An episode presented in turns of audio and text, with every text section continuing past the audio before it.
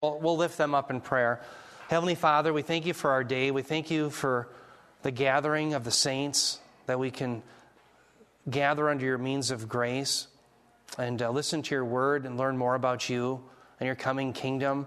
I pray, Lord, that you give us clarity of thought as we unpack these things about the day of the Lord, and uh, that we'd place these things in our hearts so that we persevere to the last day.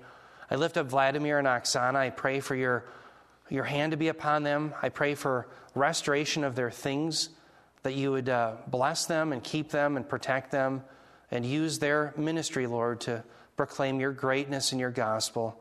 We pray this in Jesus' name. Amen. Okay, well, last week we were talking about the 70th week of Daniel, and my goal here is relating the 70th week of Daniel to various terms in eschatology and showing you that many of them are synonymous, namely, the 70th week of Daniel and the day of the Lord. So we had talked about this prophecy where I had laid out the 70 weeks and I showed you how they broke down. Then we talked about how the 70th week of Daniel is also synonymous with the tribulation and also the great tribulation. So let me get out my pointer. What I'm claiming is the 70th week of Daniel from the scriptures is synonymous with this last seven years, also referred to as the tribulation period. But we also said that that great tribulation period, the last three and a half years, where Israel is going to be under great tribulation from the Antichrist, is also within that time period. The reason I focused on that last time is because many claim that the entirety of the 70th week is not God's wrath. And what I proved is no, we can know that the entirety of the last seven years is really God's wrath. So that's what we focused on last time. Now, this time we're going to be focusing on how the 70th week, that is the last seven years, is also the beginning of this time period that's referred to in the Old Testament as the day of the Lord. And I gave everyone a reading assignment. That was Isaiah 13, verses 6 through 11, which talks about that time period. So, before I go any further, does anyone First of all, did anyone read Isaiah 13, 6 through 11? Did anyone have time? Okay, Norman, Clodoris, good, good students, and Ryan and some others. Does anybody who read it, any of you have any comments on some of the things that you read or the significance of what you read? Anybody want to comment on anything? No? Well, let me, let me get started and why I had you read that passage. Isaiah 13 is a passage that Jesus alludes to in his Olivet Discourse, as I will show you. Now, in Isaiah, Isaiah talks about the day of the Lord quite often. So does Amos, so does Joel, so does Zephaniah. It is the major theme of prophecy in the Old Testament. What is the day of the Lord about? The day of the Lord is about three things. Number one, that God would, he would one day bring about all of his promises that he had promised to Israel. Now, stop there for just a moment. You might say, well, wait a minute, I'm a Gentile American Christian in 2019 America, why does that matter to me? Because the moment you believed in Jesus Christ, the future promises given to Israel are your promises too. As Paul says in Romans 11, you are grafted in. Okay, so these are your promises too. So the, it's about the restoration of all the promises to Israel. Second, it's about the salvation of God's people. When the day of the Lord happens, God's people will be saved forevermore. What I mean by that is we'll never undergo tribulation of any kind. We will be found in a resurrected body. We will be, as it says in 1 John 3, like him. And we will see him as he is. And so we will reign with Christ for a thousand years. We will enjoy the eternal estates, the new Jerusalem, the new heavens, etc. Okay, so it's going to be the salvation of God's people. The third thing, though, is it's also the judgment on God's enemies.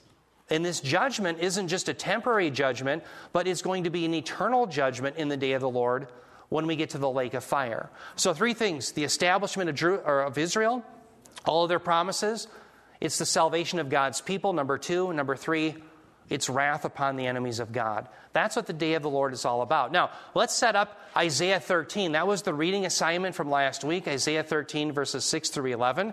Let me talk about Isaiah. Isaiah broadly speaking, that book is broken into three components. The first component from chapters 1 through 38 is the book of the king. It's about this messianic king that's going to be enthroned on the throne of David. From chapters 39 all the way through 55, it's the book of the suffering servant. That is, this coming king who is the Messiah is also the one who suffers as a servant on behalf of his people to save them. Then from chapters 56 all the way to the end of the book to chapter 66, it's the book of the anointed conqueror. Not only is this Messiah the Davidic king, not only is he the suffering servant who pays for the sins of his people, but he's also the anointed conqueror who's coming again to crush his enemies and save his people. So that's what the book, broadly speaking, of Isaiah is about. Now, let's talk about the immediate context. In chapters 6 through 12 of Isaiah, it is all about God's faithfulness to Judah despite how unfaithful they are. So, for example, God is certainly going to send the Assyrian judgment upon them because they broke in covenant, but this anticipates a future restoration made possible by the Messiah. This is why, for example, in Isaiah 9, what does it say, our famous passage that we read in Isaiah 9 6 at Christmas time? For unto us a child is born, unto us a son is given, and the government is what? It's going to be upon his shoulders. What is he called? He's called Mighty God. So he's the God man. We see in Isaiah chapter 11, verse 1, he is the shoot of Jesse. That is, he's a man who's a descendant of David. But Isaiah 11:10, he's the root of David. He's the source of David. So we see that in Isaiah 11, 1 through 10, the remedy to Judah's problems is in fact from the Messiah. But then when you get to chapters 13 all the way through chapter 23, God shows us that his restoration made possible by, by Messiah is not just for the people of Judah, but it's a worldwide promise. And so that's why when you get into chapter 13, it talks about the day of the Lord. Because the day of the Lord is not simply a blessing for God's people in Israel, but it's going to be a blessing for even the Gentiles as well. So it's very interesting from chapters 13 all the way through 23 there are two lists of five nations each that are going to be under God's wrath in the day of the Lord. Let me just list them to you. Chapter 13, verse 1, all the way through 14, 27 is about Babylon. Chapter 14, 28 through 32 is about Philistia. 15, 1 through 16, 14 is about Moab. Damascus is 17, 1 through 18, 7. 19.1 through 20, verse 6 is about Egypt. Now, the reason I'm going, getting into this, when you get to chapter 21, it goes back to Babylon. It goes Babylon, Edom, Arabia, Jerusalem, Tyre. Now, why am I saying this? There's two lists of nations, five each. They both begin with Babylon. Why is Babylon the list, or at the head of the list, of the nations that are going to be judged by God in the day of the Lord? It's because Babylon represents ultimately what Satan and unregenerate mankind is doing in their fight against God. Remember the Tower of Babel in Genesis 11? All of the nations gathered there, and they wanted to make a name not for Yahweh, but for themselves. Are you with me? Now, that term, Bavel, for the Tower of Babel, carries over for Babylon. It's the same term used in Hebrew. So, in 586 BC, when God can't stand anymore the sins of his people Israel, where does he send them? He sends them into Babylon. And what God is really saying, if you could just take the 30,000 foot view, he says, You like Babylon, you like what they represent, you want to be like them, why don't you go there? Why don't you see what it's like in Babylon? So, in the future day of the Lord, we've been reading about this in the book of Revelation. What does unregenerate mankind do when they have one government? Do they build a perfect utopia, heaven on earth? They know they build Babylon. They bring hell to earth. So Babylon is literal, but it's also symbolic. Remember, we don't have to choose between whether it's literal or symbolic, it's both. It's literal, it literally will be restored, but it's also symbolic of everything that's anti God. That's why Babylon is the head of the list. So, the reason I point that out is we're going to turn our Bibles here to Isaiah 13. I want you to turn your Bibles to Isaiah 13. And we'll start in verse 6. And I want to read this text with you.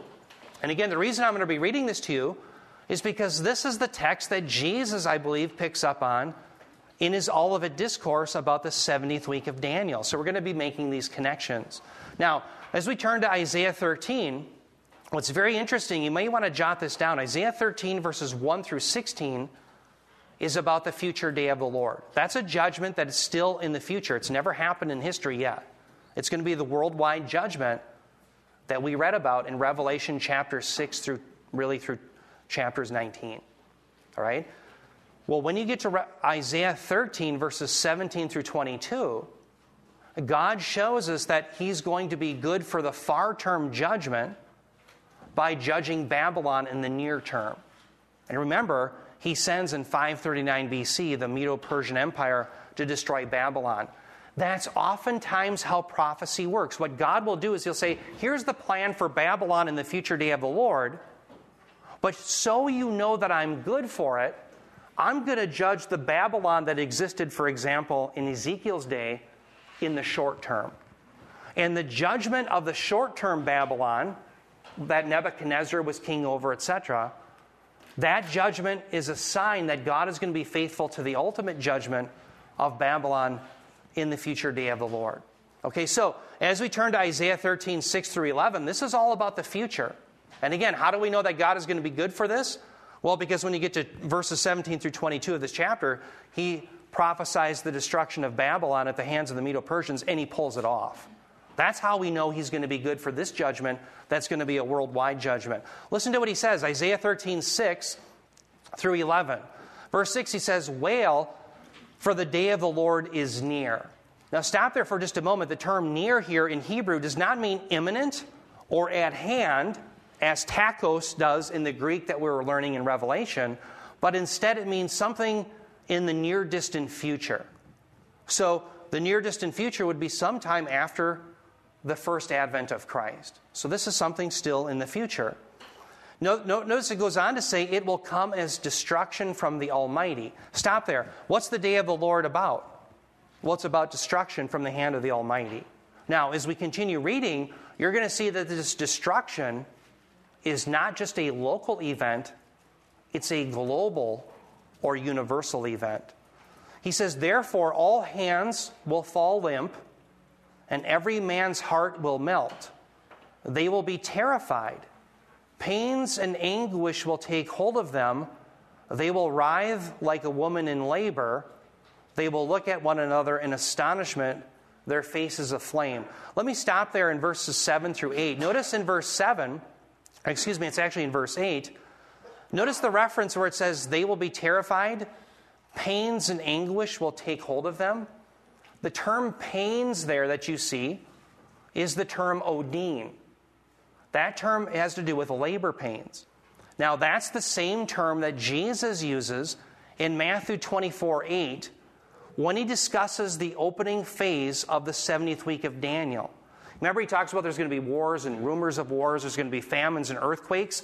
All of those things you see happen in Revelation chapter 6. Jesus says those are Odin, labor pains.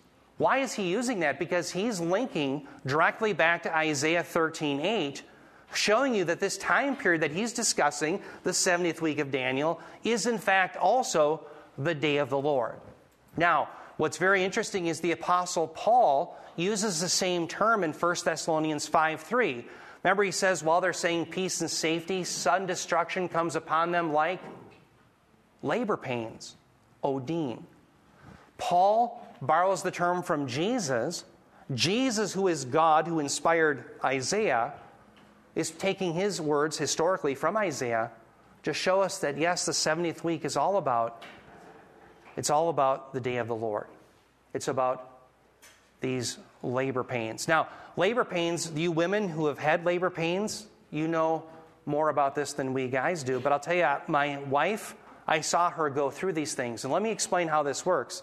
Your wife, I don't know what it feels like, but I can tell you that through the entire pregnancy, your wife is not in labor pains.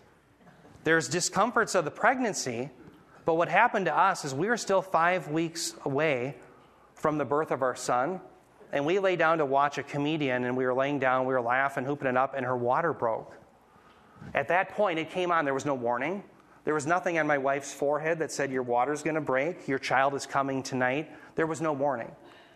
What happened is her water broke. I told her to put it back in, by the way. I thought you could do that. There had to be a way to fill that back up because I knew we were still five weeks away. I didn't want him to be premature. But she says, No, it doesn't work that way.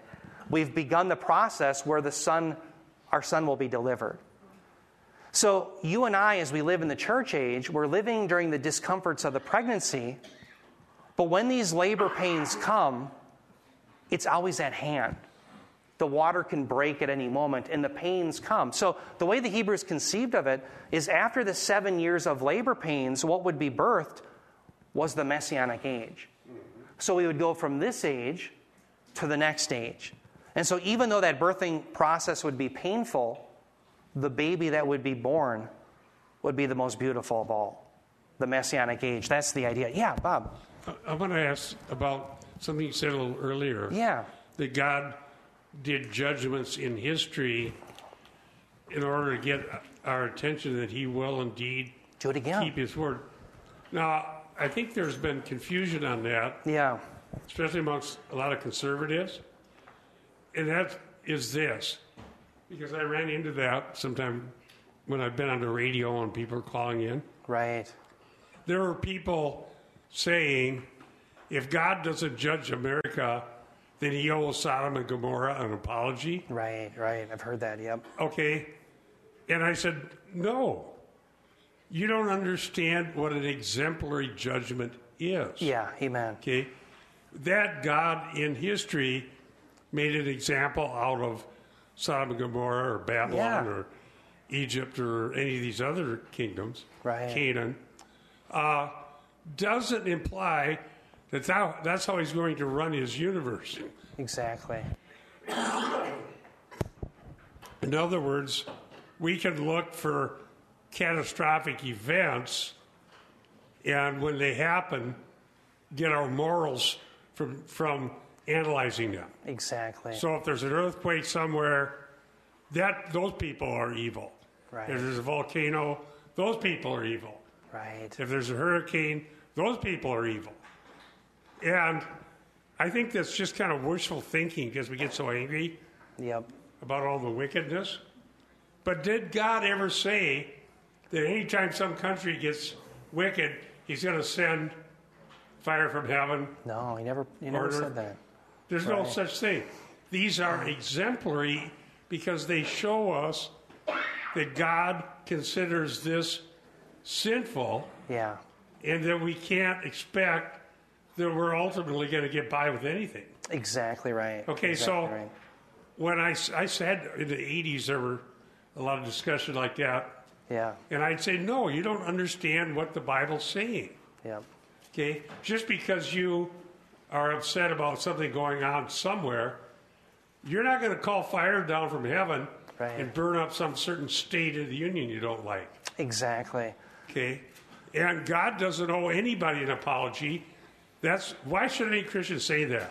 Right. Right. It's like God doesn't know how to uni- do, run his universe, and God's not allowed to bring a judgment on somebody out of his own sovereign purposes, like he did with Sodom and Gomorrah. What we should do is just learn what, what God wills and what he doesn't will. Great. You know, Bob, that's a, such an important point because what it does is it tells us when we understand our Bibles that we have to be content as Christians for the wrath to come. And the example I like to use is do you remember um, John the Baptist? He talked to the Pharisees. He said, Who told you, brood of vipers, to flee from the wrath to come? The wrath is always placed, the wrath of God, as we live in this new covenant time period. It's always placed in the eschatological age, in the 70th week of Daniel. What that means is you and I cannot know when, whether any given event here and now is the wrath of God. Let me explain what Bob is driving at too and why this is so significant. How many times do you see a tornado outbreak and it'll, it'll wipe out a bunch of evangelical godly churches in the South? Well, the left will look at that and they'll say, look at God is judging these intolerant ones because they're hateful bigots. Okay, well, then we have a tornado that wipes out some left wing church in Minneapolis, and we as conservatives say, look, God's judging them because they tolerate homosexuality. When in reality, because there's no authoritative apostle or prophet on the scene of history, we can't know whether any given event is the wrath of God. Just like Bob was saying, you and I don't know these things, and therefore we have to be content with what we can know. We can't determine theology from nature. That's the point that Bob has been driving at in Critical Issues Commentary for years and years. We can't know theology, we can't know what God's will is through nature. However, the exemplary, exemplary judgments that Bob was referring to are listed in the Bible that serve as examples that we know God is displeased with sin. For example, we're going to read this passage later in 2 Peter chapter 3. Remember the false teachers were saying this Jesus isn't coming. This Jesus is never going to intervene in history.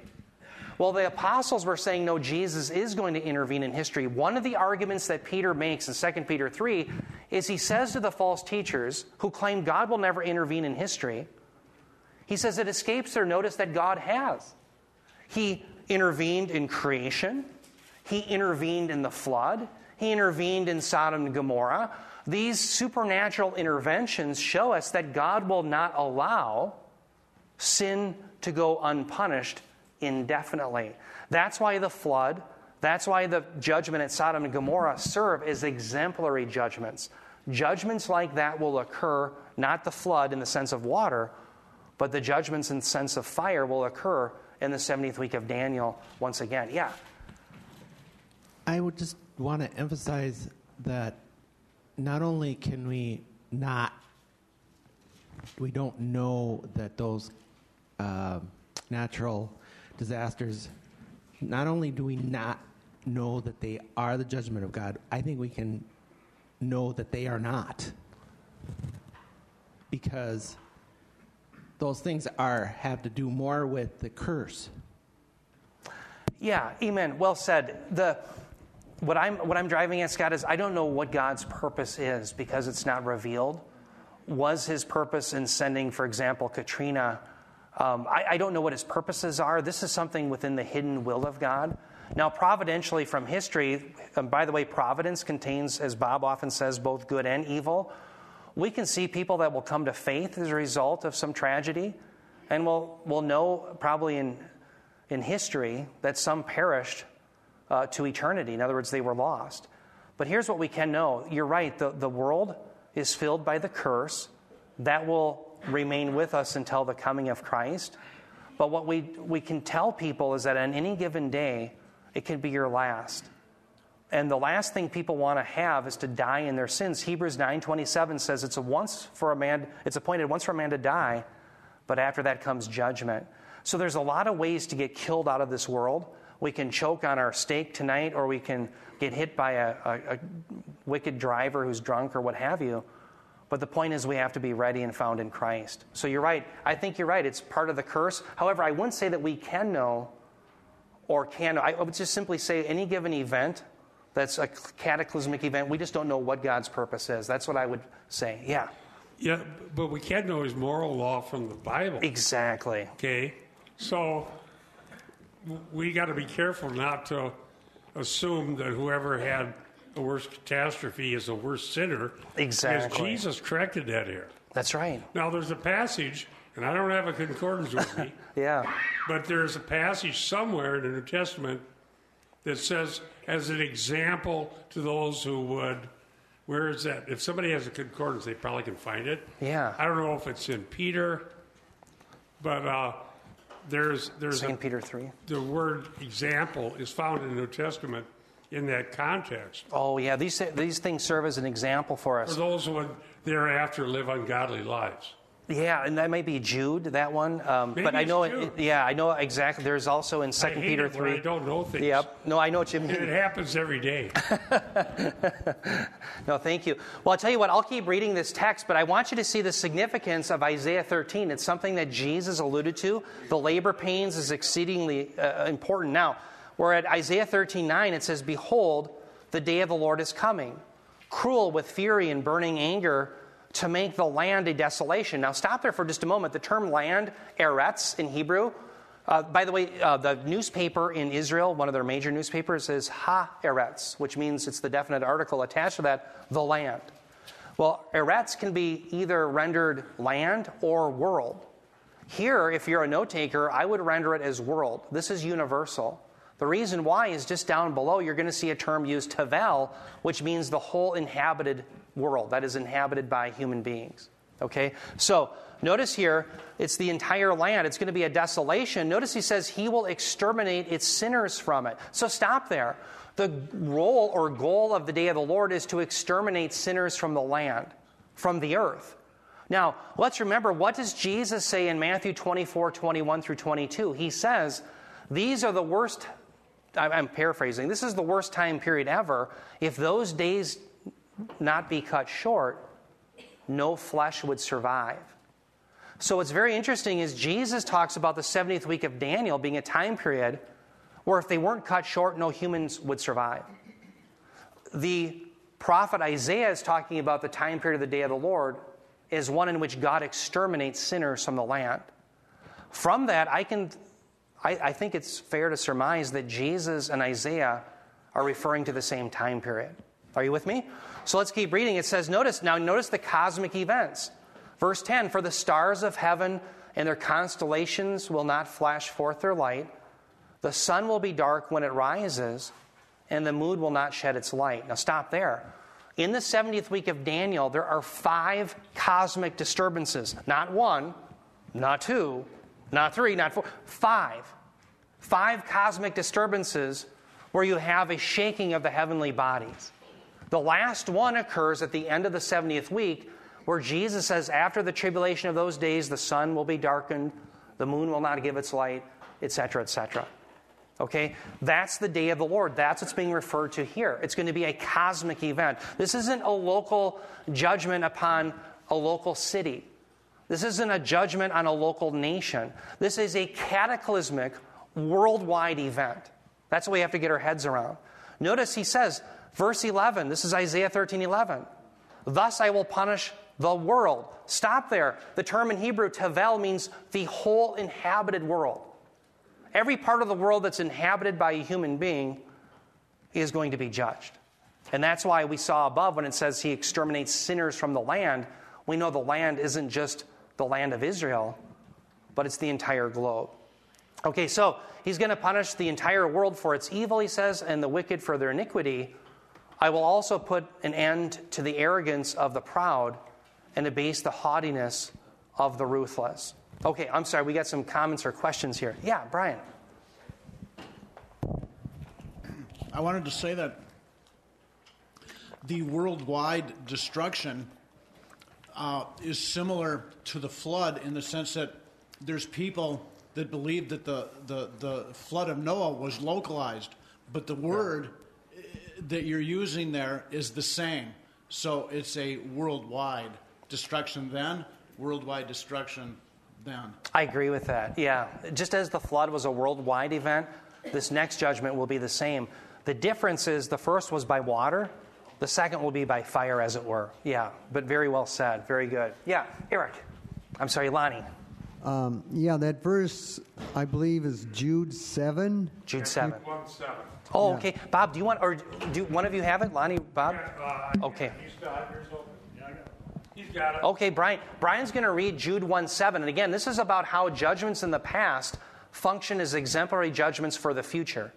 Just as Sodom and Gomorrah and the cities around them, since they in the same way as these indulged in gross immorality and went after strange flesh, are exhibited as an example in undergoing the punishment of eternal fire.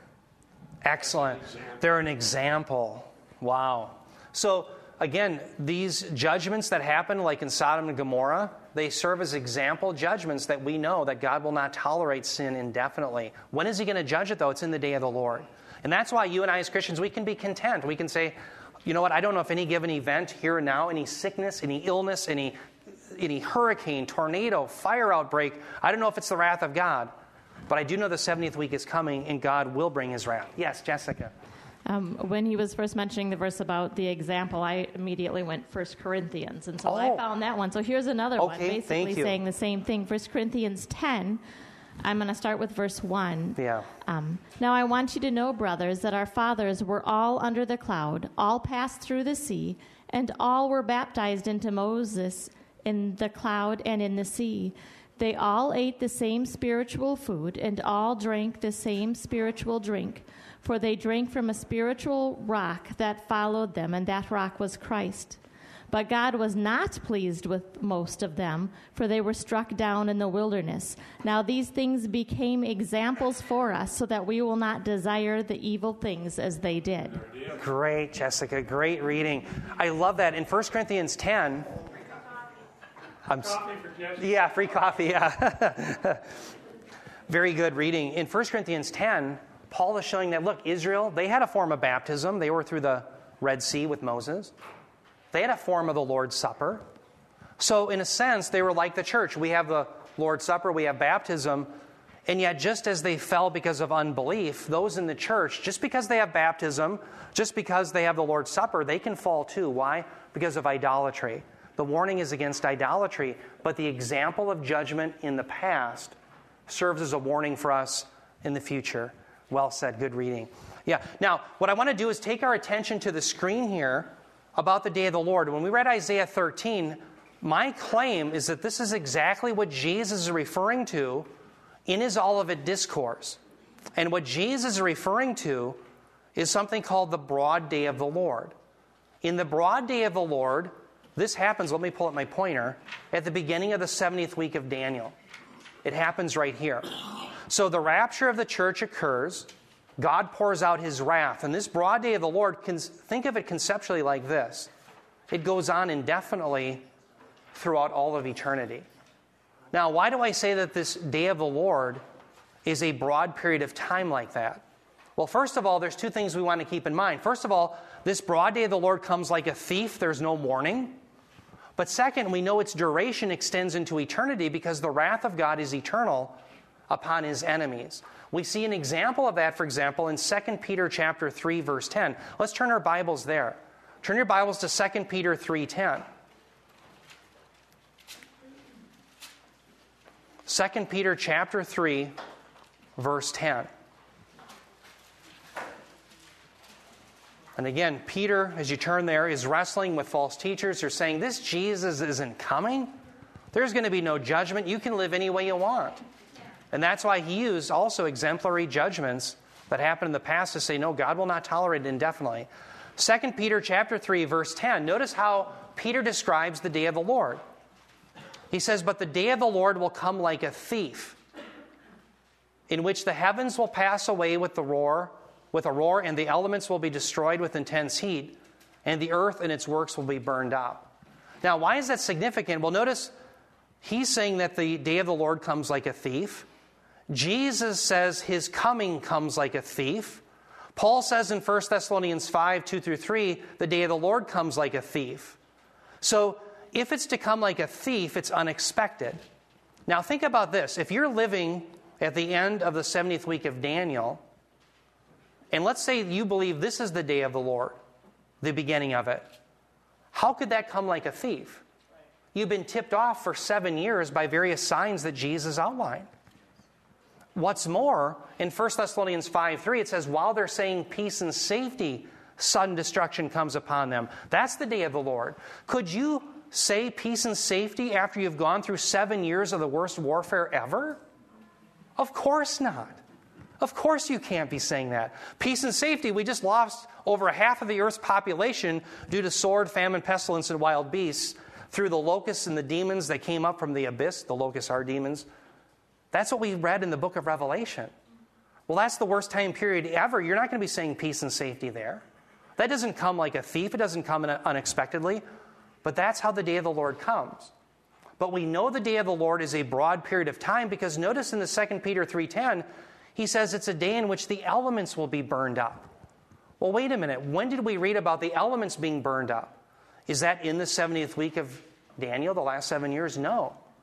In fact, it occurs after the thousand year millennial kingdom. Remember, we're going to have a new heavens, a new earth, a new Jerusalem, because all the former things are burned up. That's Revelations chapter 21 and 22.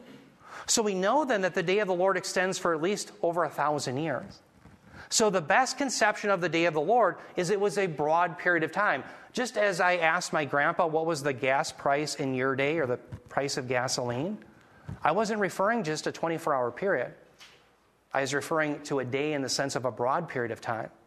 That's why the day of the Lord could, should be considered a broad period of time. Are you with me? Now, let's look at one other passage, and I want to connect this to both what Jesus said and what Isaiah said, what we just read in Isaiah 13. Turn your Bibles to 1 Thessalonians 5, verses 2 through 3. Turn your Bibles to 1 Thessalonians 5, verses 2 through 3. In fact, I'll back up one verse. I'll do 1 Thessalonians 5, 1 through 3. What's very interesting is, remember in 1 Thessalonians 5, this comes right after the teaching about the rapture. Remember in 1 Thessalonians 4, he says, Therefore comfort one another. 1 Thessalonians 4 16, the Lord himself descends with the shout of the archangel, right, with the trumpet of God, and he raises those who are dead in Christ first. But all of us who are alive also will be caught up to meet the Lord in the air, and therefore we will always be with him Paul says, therefore, comfort one another with these words. Well, right after the rapture, what does he talk about? He talks about the day of the Lord. Why? Because both come like a thief. That's why. 1 Thessalonians 5 1 through 3, he says, Now as the times and epochs, brethren, you have no need of anything to be written to you. For you yourselves know full well that the day of the Lord will come just like a thief in the night. Now stop there. The term thief in the night is exceedingly important, and people, they gloss over it. Here's why the term thief, there's two different types of thieves in the Bible. There was a leistes and there was a kleptes. The kleptes was the one who used stealth to get what he wants, but the leistes was a robber who would just beat you over the head with a club. He used force. Well, the term leistes is not used here, the term for force. The term that's used is kleptes. We've all heard of a kleptomaniac. That's a person who can't stop stealing. That comes right from the term kleptes. The term thief here is one who uses stealth, meaning they're not going to tip you off as to when they're coming. That's the image that's being used. Jesus says in Matthew 24 43 that his coming is like a thief in the night. And he also uses kleptes meaning it comes stealthily. Well, as Robert Thomas, he's a bygone scholar who just died recently. He was in his 90s, I believe, when he was still writing. He said, This is why the day of the Lord, if you look at the diagram, and the rapture, the coming of Christ, have to be at the same time. Because if one preceded the other, one would cease to be like a thief. Are you with me? Because the other would tip you off to the fact that the other one was coming. That's why they can both be referred to as a thief in the night. Now, keep reading. Notice in verse 3, I'm back in 1 Thessalonians 5.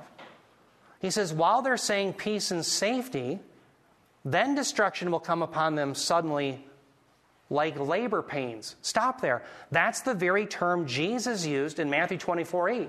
Labor pains, referring to the beginning of the 70th week of Daniel. It's the same term that Isaiah used in Isaiah 13 8, Odin in the Greek labor pains. So Isaiah uses it for the day of the Lord. Jesus uses it for the 70th week of Daniel. The Apostle Paul uses it for the day of the Lord. He says the day of the Lord comes like a thief. While they're saying peace and safety, sudden destruction comes upon them like labor pains. What can we conclude? We can conclude that the day of the Lord and the 70th week of, the, of Daniel are the same thing. That's what we're concluding. So we're clearing up confusion. That's why the same language is being used. By the way, in 1 Thessalonians 5, Paul takes 10 terms right from the Olivet Discourse and he just takes them right from Jesus and he uses them. That's why we know that Jesus and Paul are speaking of the same thing. Now, one other thing we want to look at in 1 Thessalonians, again, I want to reiterate this. Notice in verse 3 it says, while they're saying peace and safety. You could be saying peace and safety here because life went on as it always had. Remember, Jesus said the coming of the Son of Man will be like the days of Noah. Now, stop there. I've heard, um, for example, Ruth Graham Lotz say that the days of Noah, the point of Jesus' illustration there, is that just as it was so sinful in the days of Noah, it will be sinful now. Well, that's not Jesus' point. Why? Now, I'm not claiming that there won't be sin now, that's obvious.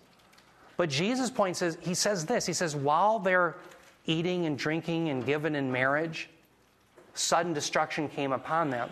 Now let me ask you, from your knowledge of the Bible, is eating and drinking, is that sinful before God? No. Why doesn't Jesus bring up something sinful then? If the point of the comparison between the days of Noah and the coming of the Son of Man was the point that both are equ- equally wicked, why doesn't Jesus say, well, just as they were engaged in this sexual sin in the days of Noah, they're doing it again? But that's not his point. He says, while they're eating and drinking, while they're given in marriage, in other words, life was going on as it always has. Life was going on. People are going to be married today. People are going to be go watch football. People are going to be doing all sorts of things that technically aren't sin. Sin, yes, will be always with us. But Jesus' point is life is going on as it always was, and sudden destruction comes. That's the way it was in the days of Noah. Life was going on as it always was. All they had was the preaching of Noah from the Word. Noah received revelation from God wrath is coming, build an ark. Noah, the proclaimer of righteousness, is building the ark. People may come up to him and say, Hey, Noah, why are you building this ark? Because God said wrath is coming. They go, We don't believe in any of that. In your generation, is there anything that people can look out the window and say, Yes, wrath is coming? No, they have the preaching from you. And what do they do? They go. But one day the wrath is coming, it's at hand. That's Jesus' whole point. It's going to break forth. Now, peace and safety, you could be saying peace and safety here at the beginning of the 70th week. But again, why do post tribulationists say the day of the Lord and the coming of Christ is here, the rapture? Because you can't be saying peace and safety here. Would you say we have peace and safety after you saw the worst warfare that's ever come upon the planet? No. But you could deceive yourself into saying peace and safety here. And that's why we know that the broad day of the Lord, the rapture, the coming of Christ are all synonymous events. They happen what's called coterminously, they happen at the same time. So, those are the pieces that I want you to see in your mind. And I want you to see that because you're going to have some post tribulationalist someday who will come up to you and say, Well, wait a minute, what are you, some escapist? You're a Christian who doesn't want to realize that you're going to go through tribulation? Come on, buck up. Pull yourself up by your bootstraps. Realize you're going to have to go through it. And they're going to make you feel bad. But once you see what the biblical data is saying, ask them, how can you be saying peace and safety after you've gone through the world's worst tribulation ever? Jesus says it's so bad that unless those days be cut short, no flesh would survive. And at the end of that, you're saying peace and safety? No, it doesn't make any sense. So I'm sharing this with you because in our age, one of the most neglected doctrines is eschatology. Do you know why? It's because people say, well, you have your view and they have their view. Well, what if we applied that to the atonement of Christ? I believe in the penal substitutionary atonement of Christ. Jesus died once and for all on behalf of sinners so that he may bring us to God. And someone says, well, that's just your view. I believe Jesus died as a moral in, uh, the moral influence theory. That when Jesus died, we look at God and say, yes, he doesn't make a reprisal against those who kill. He's a loving God, but that's all it is. That's what the theological liberals said. Do we say, well, each has their view? No, we argue fiercely that the biblical data suggests that Jesus died as a substitute. Well, why can we know that, but we can't know eschatology? And it's not because eschatology is so confusing, we just have to read it for what it says. My biggest issue in eschatology is a rebuttal of the postmodern movement who says you can't know. What I think we have to do is to stand firm and say, yes, we can know. It is clear, it's not muddled. John MacArthur, the famous preacher, he said, when it came, we believe in what's called the perspicuity of Scripture, the clarity of Scripture. But if we are those who believe in the clarity of Scripture, do we believe that God muddled the ending? He got everything clear, we can understand everything, but when it comes to the end, we have no idea. Your view, person who's amillennial, premillennial, postmillennial, we have no way of knowing the difference. No, we can know. That's the purpose of getting all the data out on the table and just going through it logically. Yeah, Eric. Yeah, uh, just to kind of um, support what you're saying, and, and you know, there's so many references in Revelation and in Matthew 24 to the Old Testament, and so I just think a lot of times people don't understand it because there's a lot of data that is all over the place, and so you have to go through it in a linear way. We can only read one word at a time. We can only read one book at a time of yeah. the Bible. But we have to we have to get familiarized with it so we start to get comprehensive in the way we understand it.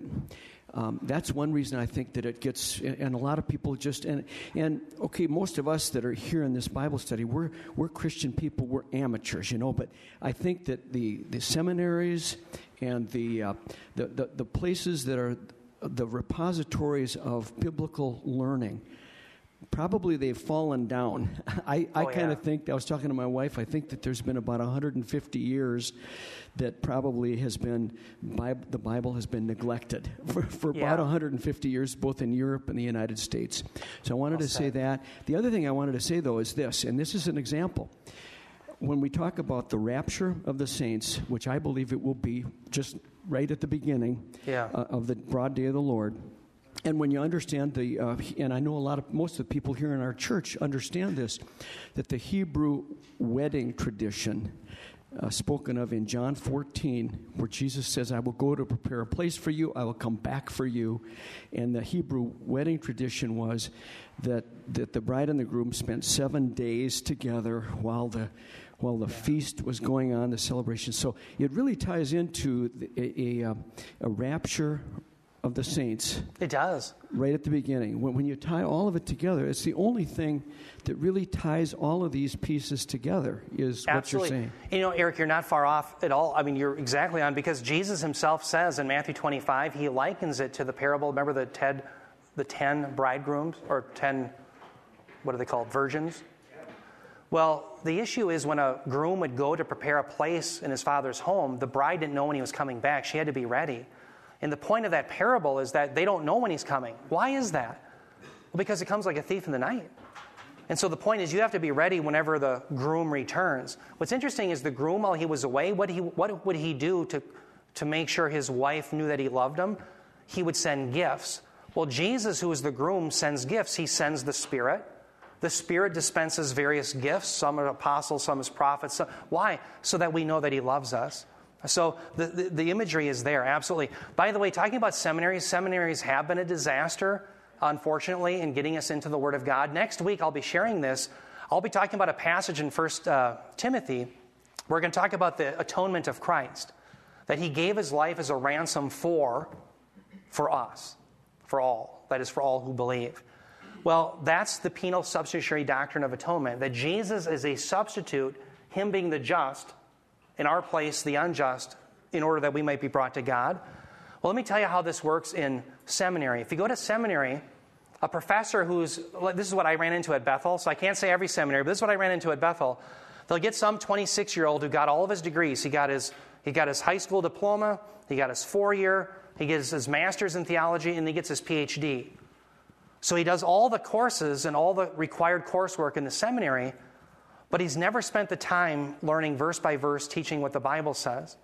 So, what he'll do is on class day number 64 on the atonement, when it comes to that in systematic theology, he'll list off seven different theories of the atonement. And then what he does is he leaves you with, well, they're all viable options. Well, some of them are just rank heresy and they have nothing to do with what the Bible is talking about. But why doesn't he help his students understand all of the biblical data, saying, well, no, let's look at this passage, this passage, this passage, this passage, and say, yes, the Bible teaches the doctrine of the penal substitutionary atonement because he doesn't know the doctrines himself. He hasn't seen the data. He knows the categories, and he can tell you what the possible categories are, but that's the problem with the seminaries. They lay out the categories, but the students who don't know their Bible say, well, they're all viable options, and they go out and they go tell their parishioners that. That's what I saw. So, to them, the moral influence theory that when Jesus died on the cross, it was just to show that God is loving. He didn't enter into a reprisal, He didn't retaliate. Well, that to them is a valid theory. But is that what the Bible teaches? Well, in Mark 10 45, Jesus says He did not come to serve, excuse me, to be served, but to serve and to give His life as a ransom for many for on behalf of in the substitution of. 2 corinthians 5.21 god the father made him that's jesus who knew no sin to become sin on our behalf substitution so that we might become the righteousness of god in him. And on and on the data goes. So that's my point is you're right. The reason why systematic theologies are oftentimes misleading is because they're not dealing with the text verse by verse uh, in getting into those issues. That's, I think, the problem. Yeah, Bob. Or even the passage you cite, people misinterpret that to be the ransom theory of the atonement, Yes, claiming the ransom was paid to Satan rather than God. rather than God because Yeah. they can't. It's another theory, yeah. They don't like to think that God would require blood Exactly. atonement, Yeah, so he had to buy us back from Satan. right. Okay, so at the heart, now with the postmodern thing Yeah. going on, they're attacking whether any language can convey meaning. Right, right, And that meaning is a state of consciousness. right, right. Okay, so uh, Brian McLaren takes all of this that you're just talking about, Yeah, throws, throws up his hands. yeah, can't know. We can't know any of that. What'd you call him? The little engine that can't? The little agent that couldn't. but, um, but then they turn to the most esoteric Yeah, uh, philosophy. In fact, uh, uh, McLaren's favorite guy is Ken Wilber, who's a Buddhist. yeah, And they, they spew out all this stuff that hardly anybody can understand. right, But they're telling us we can't really know what God said right. because words don't really convey meaning. But then they write a book with words to tell us what they believe. And so I'm going to agree with Francis Schaeffer. Anytime you have to use what you're trying to refute to make your own point, you're wrong. That's right. That's right. or maybe that was Guy. I know guys are. Yeah, exactly. I love that. Very And good so- point. Yeah, We shouldn't give up. knowing. The fact that some of these things are debated Yeah, is for sure. that's right. But why give up? Why not try to find out? Maybe there is a better reading, Exactly. and we can know what Jesus said and what he meant.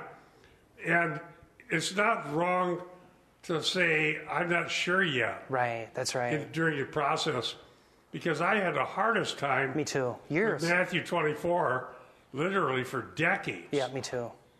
Because what you're saying here, as I read Matthew 24, didn't seem to jive. Right, Because when the disciples asked, he started talking about labor pains. right, right. So that made me think, well, labor pains are maybe something we're going to see going on right now. yeah, And I couldn't resolve it. right. And one of my friends used to call me a rapture agnostic. That's right. but then that chiastic structure, Yeah, that clears it up. that peri de, Yeah, convinced me, and because this is so common in the Bible, Yeah. Jesus answered the, the first question last. last, Yep, and the last question first, and peri de is the exactly. break off. And then it all made sense. That took me 25 years. Yeah, I'm a, I, I admit I'm a slow learner, yeah. but No, I, I am too. It took me the years evidence came out, and now I believe in a pre-trib rapture. Right, and I'm willing to state it with some certainty yeah. because of that fact. So Right. we can, should keep trying to learn. Bob, let me point that out, what you're talking about in Matthew 24. And Luann, I'm sorry, I'll come right back to you right after this. Look on the board with me, if you will. Let me just get rid of some of this. Well, I can leave the broad day of the Lord. You know what that's all about. What Bob is talking about is most people, and this was me included, Matthew 24 is the longest discourse written in our entire New Testament, but it's perhaps the most difficult. Um, I called it an enigma all wrapped up in a question mark. I couldn't make heads or tails of it until I saw these grammatical con- uh, connections that Bob was referring to. But let me explain. If I can, if you, if you look at this diagram, I can help explain what the issues are.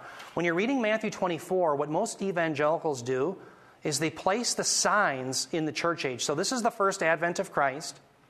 This is the church age that will last all the way until the 70th week of Daniel.